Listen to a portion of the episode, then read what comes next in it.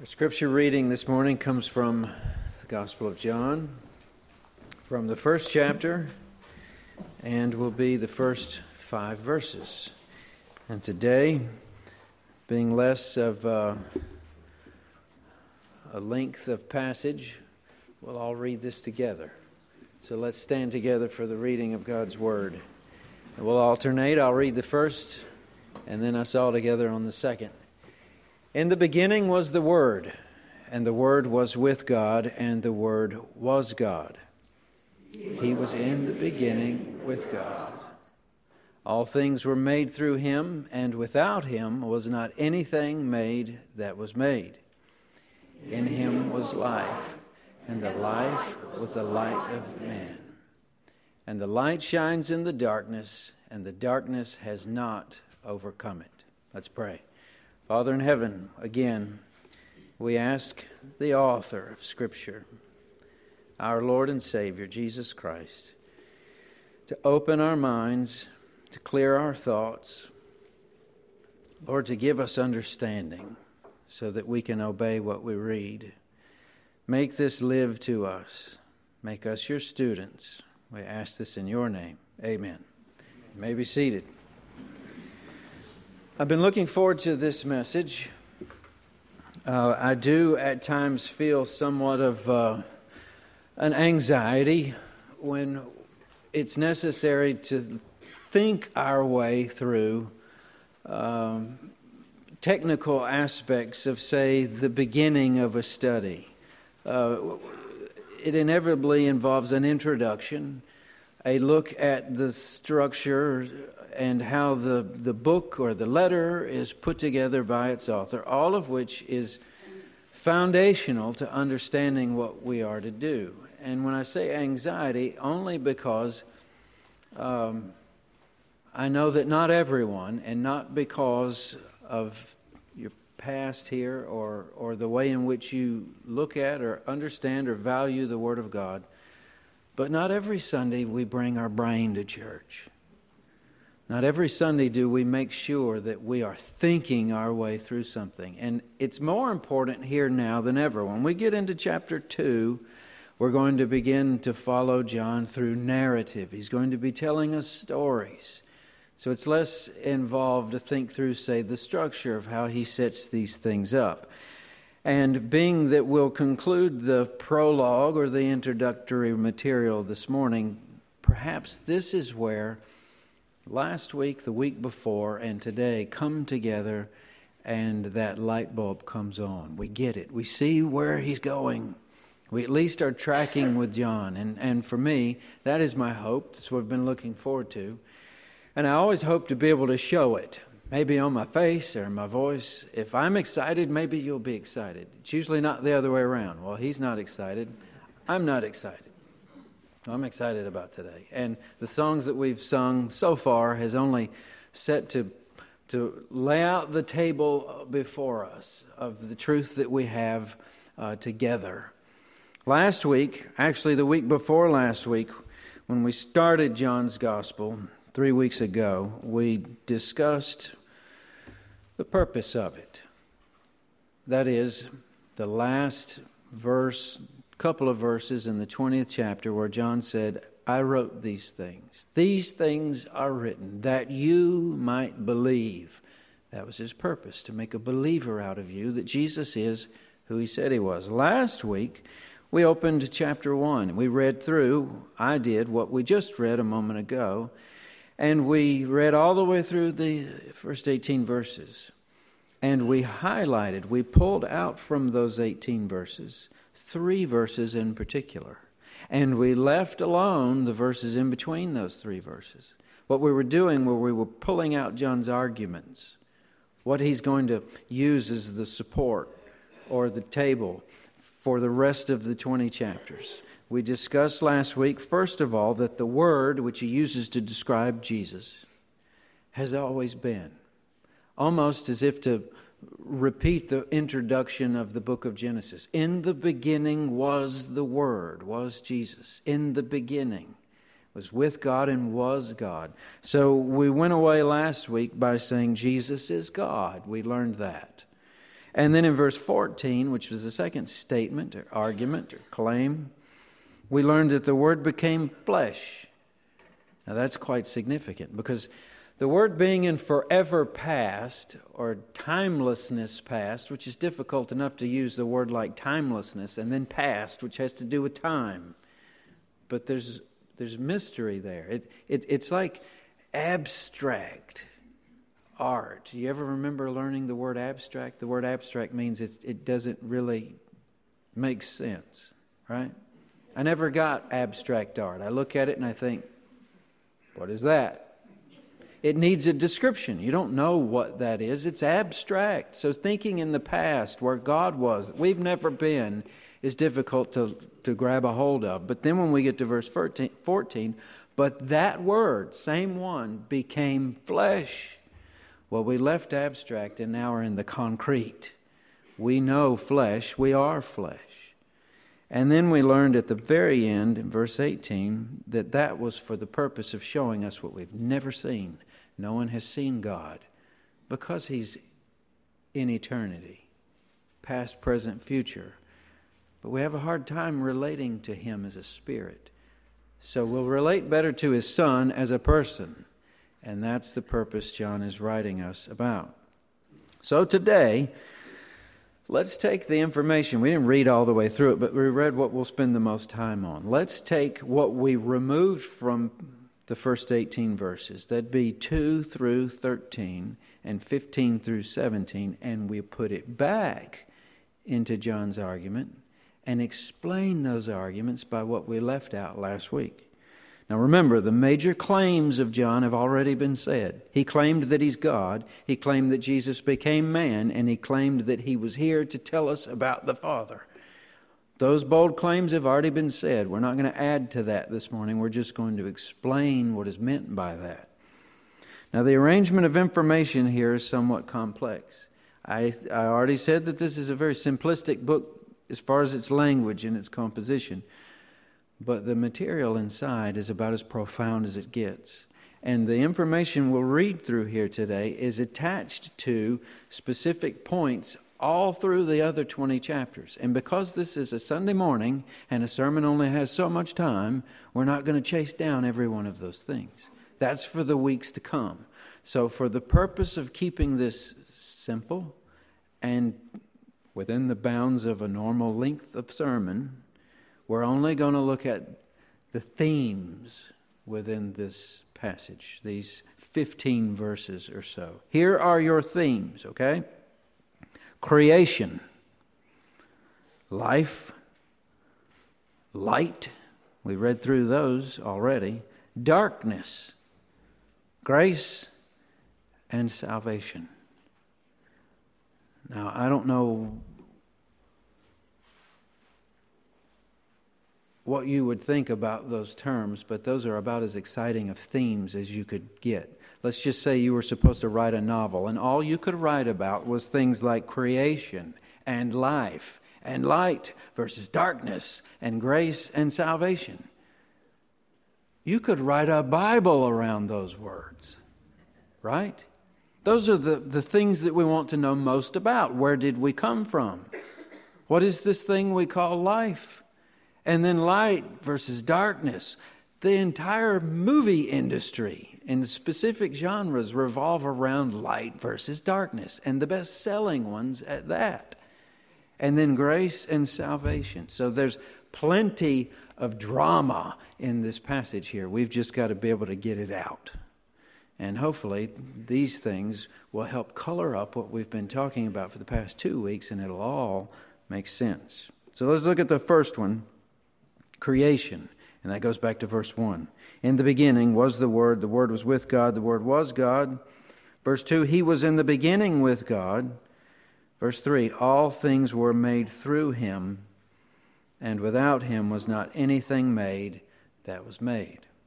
So the first thing that John tells us about the Word or Jesus, uh, the first two verses, he described who he was and where he was and when he was. But the first thing personally about Jesus, the Word, is that he created everything. Now, Genesis is not necessarily that specific, just says, in the beginning, God created the heavens and the earth. John gives us a little more information. In the beginning, Jesus, the second person of the Godhead, was the, the agent of God through which everything came to be, would be the more precise way to say that. Um, now, he goes on to qualify even more by saying, And without him was not anything made that was made. So, what do we know? Name something that Jesus didn't make. It's a trick question. You shouldn't be able to say anything at all. He made it all. If it's here, He made it. If it's not, He didn't. Nothing was made that was made without Him. He created everything. Now, the, the implications of, of, of some of this is what we'll focus on this morning rather than just trying to retell something that in a church like this I think most of us are familiar with. And again, being clear and, and transparent for those who may not be as initiated. We don't see the same specificity in Genesis, but we do know that it was Jesus who spoke this world into existence. Now, again, we're trying to, to grasp the abstract, but this is becoming, with every line we read, more and more personal. So you're thinking about God in Genesis who made everything. Now you're thinking about Jesus who came to earth as a man who created everything, including you. Um, I don't know if we've got any C.S. Lewis fans here. It was the magician's nephew in the Narnia series where he describes Aslan creating Narnia as if an allegory of what we're reading here. He chose to put it in the terms of him singing it into existence. It's very dramatic. The, the way to use words and to paint the picture of this is, is truly amazing. But the question I'd like to ask this is just for your thought have you ever thought your way through the implications of your Savior having been your Creator? The one who came to save you is the one who made you in the first place. So, of, of all else and others, who would know you best? And not just the intricacies of the detail and wonder, Him showing off as the Creator but also acutely aware, more so than you or anyone else, your inefficiencies, your, your, your faults, your problems, your need, your deepest need, which is salvation. That'd be Jesus. You could look at it another way. Your Creator, being your Savior, is also your authority. Who else would have authority over you? Our entire culture in America looks at the self as being the highest authority for a person. That's not what we see here in Scripture by virtue of the fact that He's the one that made us. But that's who we're talking about here. And then this also helps us with verse 14, where we found out that the Word became flesh. Who do you think better to become flesh than the man who made flesh to begin with? So he knows exactly what flesh is. It's not like we have to think, all right, well, we've got a new person coming into the staff here that's going to run the thing. You think he knows anything about what he's doing? Not in this case. He knows everything about what he's doing. He knows more about humanity than we do. We're fallen, he's not. So it's humanity in perfection. Well, let's look at the next two, and that's life and light. And we'll have to keep these together because they're connected together in the text here. I don't think they're meant to be pulled apart. Look at verse 4. In him was life, and the life was the light of men. So we'll look at life first and then light. And if you ask yourself the question, what life is John referring to in reference to Jesus or the Word? In him, that's Jesus, was life. Well, this would be original life life before we knew anything about it. And I don't know if any of you remember or are familiar with uh, Louis Pasteur. Remember him? Scientist, French man, um, biologist. He's uh, well known for his pioneering work in, uh, let's see, vaccination and uh, pasteurization, which is named after him. It's a process of uh, getting things out of uh, milk that you wouldn't want to drink. And just think if his name had been something else, then every carton of milk or orange juice or whatever would have his name on it, or a different name than pasteurized. Just think of your last name and "ized" at the end of it and how you'd like that to be on all the shelves in the grocery stores. It made that big of a difference. But what I remember him from is something I was taught in homeschool. And that was that this guy was uh, the one who made famous the law of biogenesis. You remember the law of biogenesis? Nobody remembers it. Let me tell you about it. The law of biogenesis states that living things can only come from other living things. And it was in direct contest against the common knowledge of the day, which was called spontaneous generation. It might rain for a long time, and then you've got a lot of mosquitoes around, but most people just thought, well, a lot of mosquitoes just kind of poofed into existence. And he said there's a reason for this. And he did test in jars and certain things like uh, rotting meat that usually had maggots all over it. If in a jar closed, never had maggots on it. And what he found out was all along, life is coming from other living things through reproduction.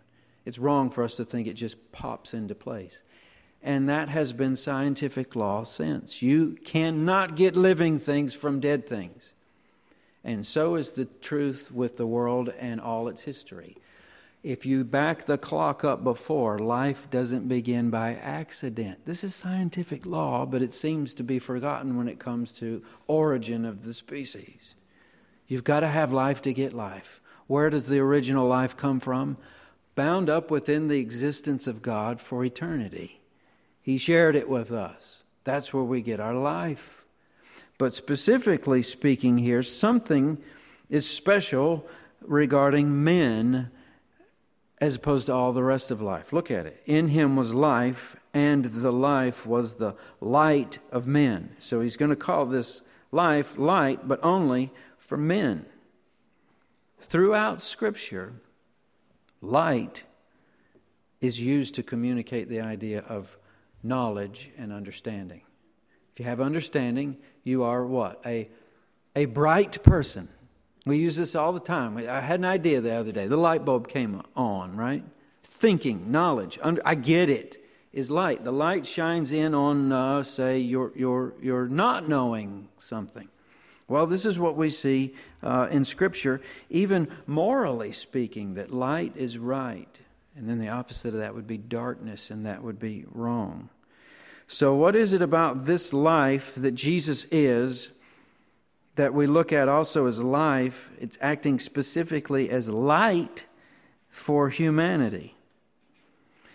Well, think of it this way the, the reason why there's just people here, humans, is as opposed to all the rest of the life in this planet. You know, there's a lot more life on this planet than humans. Bacteria outnumber us almost like the grains of the sand on the seashore. Animals, birds, fish, all those things. Man is different. How is man different? Man can understand, man can reason, man can think, man can communicate. So God gave this special ability to man that he didn't give to the rest of the animals so that he could communicate with them, so that they could bear his image, so that they could have a relationship with him. His life that He gave us was, in a way, light that all the rest of the life does not have, an understanding that we don't have. Um, in a certain respect, I actually envy animals on one level, and that is that they do exactly what God created them to do with no protest. Fish do exactly what fish were created to do.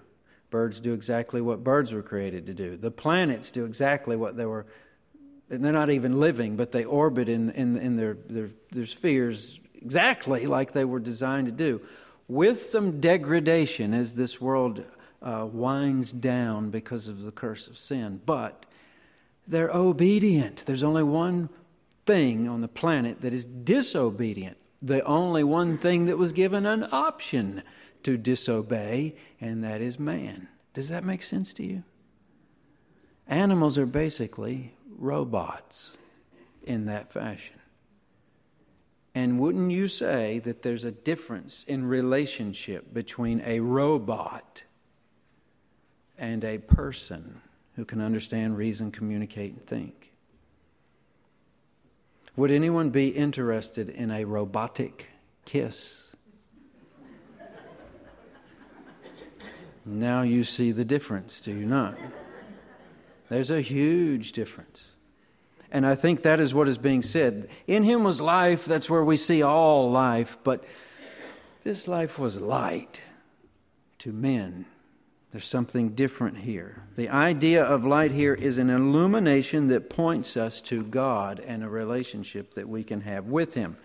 Now, here's where we add to the mix the idea of darkness, and that's in verse 5. The light shines in the darkness, and the darkness has not overcome it. This again is, is talking in uh, scientific, physical uh, language. Any kid with a flashlight in his room after lights out knows that light shines in darkness. And anyone with any experience or thinking their way through that knows that there's never been an instance, even with a flashlight in a dark room, where the room is so dark that the darkness overcomes the flashlight. Light always shines in the darkness. There's no darkness that can prevent light or overcome it. So if light, think here, I ask you bring your brain with you this morning. If light is understanding things we know, then darkness is ignorance, right? And if those things be true, here the light is understanding and it is being spoken into the ignorance which is the darkness.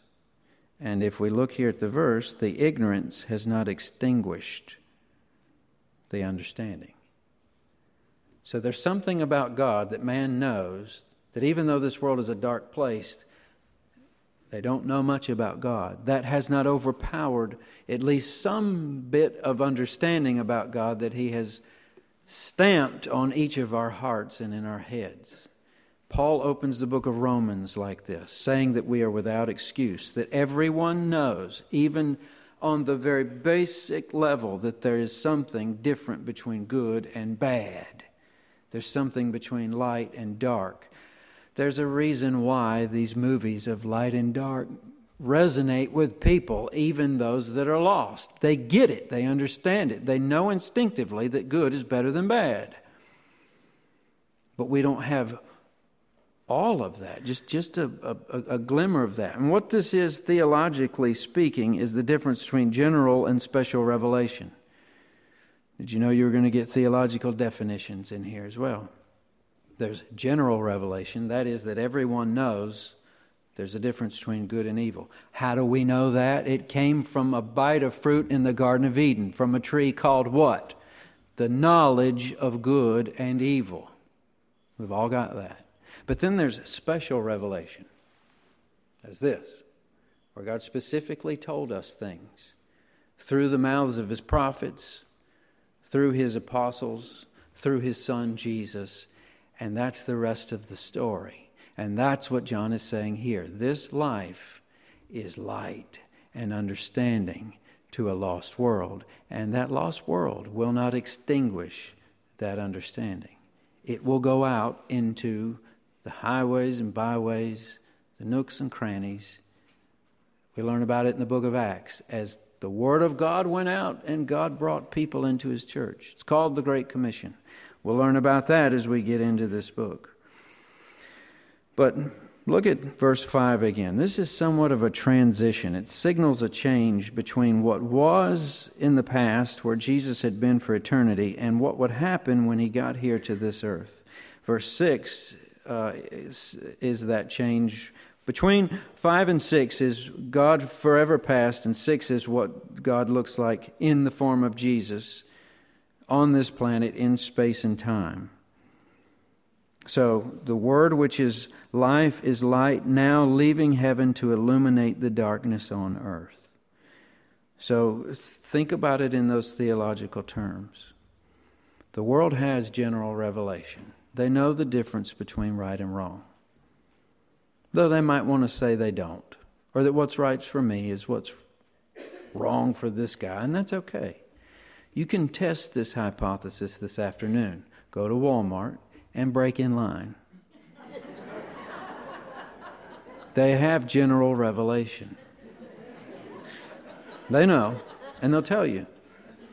But what they don't know, what is dark in this world that we know, is the specific information that Jesus saves. That specific, special generation is what John is doing. These are written that you might believe that Jesus is the Christ, the Son of God, and believing you might have life through his name. Jesus is here, the life, to give us the light that will pierce through the darkness of our ignorance to give us salvation. Now we're into grace and salvation, those last two. And we'll look at that by moving through these last number of verses quickly, because a lot of this we'll save for later. It's tied to other chapters and stories in John's Gospel that uh, we'll leave for another time um, and another study. Look at verse 6. There was a man sent from God whose name was John. And we'll learn later, but I'll tell you now that's not John the author, that's John the Baptist, the front runner the man crying in the wilderness, Make the way straight for the coming Messiah. That's John. There was a man sent from God. God sent him. He came as a witness to bear witness about the light. Why? That all might believe. So here's the story being told. Special revelation. He was not the light, he's not Jesus, but he came to bear witness about the light. Verse 9 The true light, which gives light to everyone, was coming into the world. We've just read that. He was in the world, and the world was made through him. We, we just learned that. So John is starting to pick up the pace. The snowball is rolling. Yet the world did not know him. Why not? Because they're in darkness, they're in ignorance. They, they haven't thought through this yet. Of course, they'll know him when they hear the rest of the story, but they don't know him as yet. And then he came to his own, and his own people did not receive him. That would be the Jews, the Hebrews, the people God had been working from with from way back in the days of Abraham. We went through this when we studied He saved us, all those things through the Old Testament. But it seems as if his own people didn't even get the message correctly. They were still in ignorance. Look at here. This is the gospel, verse 12. But to all who did receive him, who get it, who understand it, who see the light and receive the life, how do you do that? By believing in his name. To these people, he gave the right to become children of God. Wonder of wonders, Jesus has left heaven for adoption to take people out of the dark world back with him to heaven, to unwind the curse of Eden, to do, undo what had been done when all the relationships from man to God were broken from sin. Verse 13, who were born not of blood, nor of the will of flesh, nor of the will of man, but of God. This is rebirth. We'll see this clearly when Jesus is talking to Nicodemus in chapter 3. But the message of true light is the good news of the gospel that those who believe on his name can become the children of God. Verse 14, that might be everyone's favorite out of the whole 18. And the word became flesh and dwelt among us. Then more background. And we, that's the author John, have seen his glory, glory as of the only Son from the Father, full of grace and truth. He's saying, We saw it, we got it, we, we got the light. It made sense to us. We saw him as he is in glory, just like his Father. Then he says in 15, John bore witness about him. That's John the Baptist. He cried out, This was he of whom I said, He who comes before me ranks before me, comes after me ranks before me because he was before me. We won't make sense of that until we get into further chapters talking about this man who felt as if he wasn't worthy to untie his sandal. But he's here to trumpet the coming of the Messiah. So, what you've got there is both John the author and John the Baptist testifying to the truth of these claims as star witnesses. John the Baptist, who was the last prophet of the old economy. Think about that. This ties us to the Old Testament. He's the last Old Testament prophet, theologians tell us. And then you've got John the Apostle from the New Covenant, who's also called sometimes John the Revelator. He'll write Revelation, the prophecies that have yet to come. Both of these as the chosen instruments of declaring to us through this word the message from God to this planet Earth. Well, let's look at the two final verses. This is how we close. And uh, this has to be done delic- delicately to make sure that we get it all together. Verse 16 For from his fullness, that's Jesus, Fullness is a word you might want to underline. That requires some explanation. It, it just means that in the process of time, when all the prophecies came to fruition, when, when God was ready and the angels held their breath and Jesus was born into this world through the Virgin Mary, and on te- heaven's timetable, it's much faster than we would. It took 30 some years, but at the fullness of time, when he had appeared, as we learned in Titus. We have all received grace upon grace. For the law was given through Moses, grace and truth came through Jesus Christ. No one has ever seen God, verse 18, the only God who is at the Father's side, he has made him known. Now, as far as a theological heat map, to be able to put that over what you see in Scripture as to the significance and importance of, of, of, what we're looking at. This verse is about as red hot as you could get. I mean, just look at what we've got in here. The fullness, when all the promises of God converge to the point where His Son is leaving heaven for earth, we receive grace upon grace. What does he mean by that? Well, he begins to explain in verse 17 For the law was given through Moses Grace and truth came through Jesus. Law and grace in one verse. Now, I don't know how much background you've got in your studies, how long you've been a Christian, how long you've been listening to sermons and reading books and trying to equip yourself as a Christian. But you, you'd, you'd be hard pressed to find two more important words representing two testaments, as it were. And inevitably, it looks as if we as humans would like to not say law and grace as much as we would like to replace the word and with the word versus. Law versus grace, as if they're two separate things in opposition to each other. Okay? What is the difference? Because they're not the same thing. But what is the difference between law and grace? We know law from the Old Testament. The, the, the, most basic understanding of the law would be the Ten Commandments that were given to Moses, that Moses gave to the people. And the arrangement was I'll be your God, you'll be my people, you'll represent me to the rest of the world.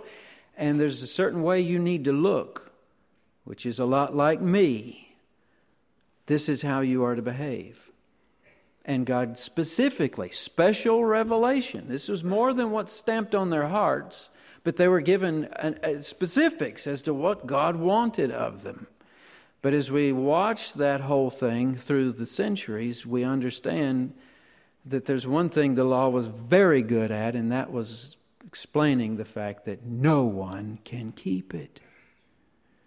We've all fallen short of it. We try. It's not that we don't know what to do. Paul would say, I know exactly what to do. It's just doing it that's the hard part. And what I know I shouldn't do, that's what I wind up doing. He de- described it as a body of death.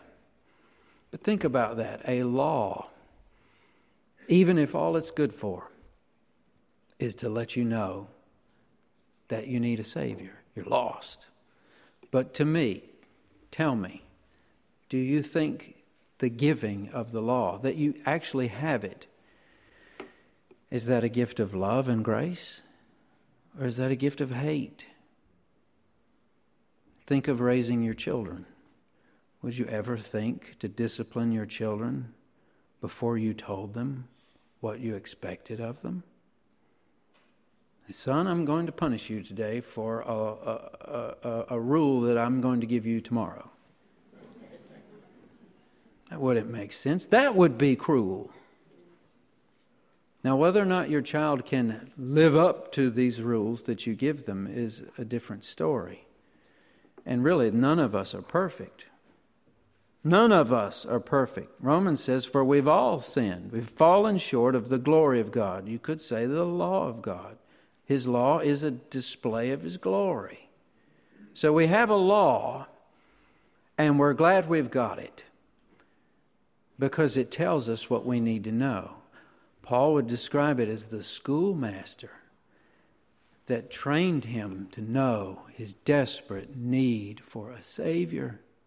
If it were not for the law, we wouldn't know what wrong is, we wouldn't know how wrong we are, and we wouldn't know how lost we are.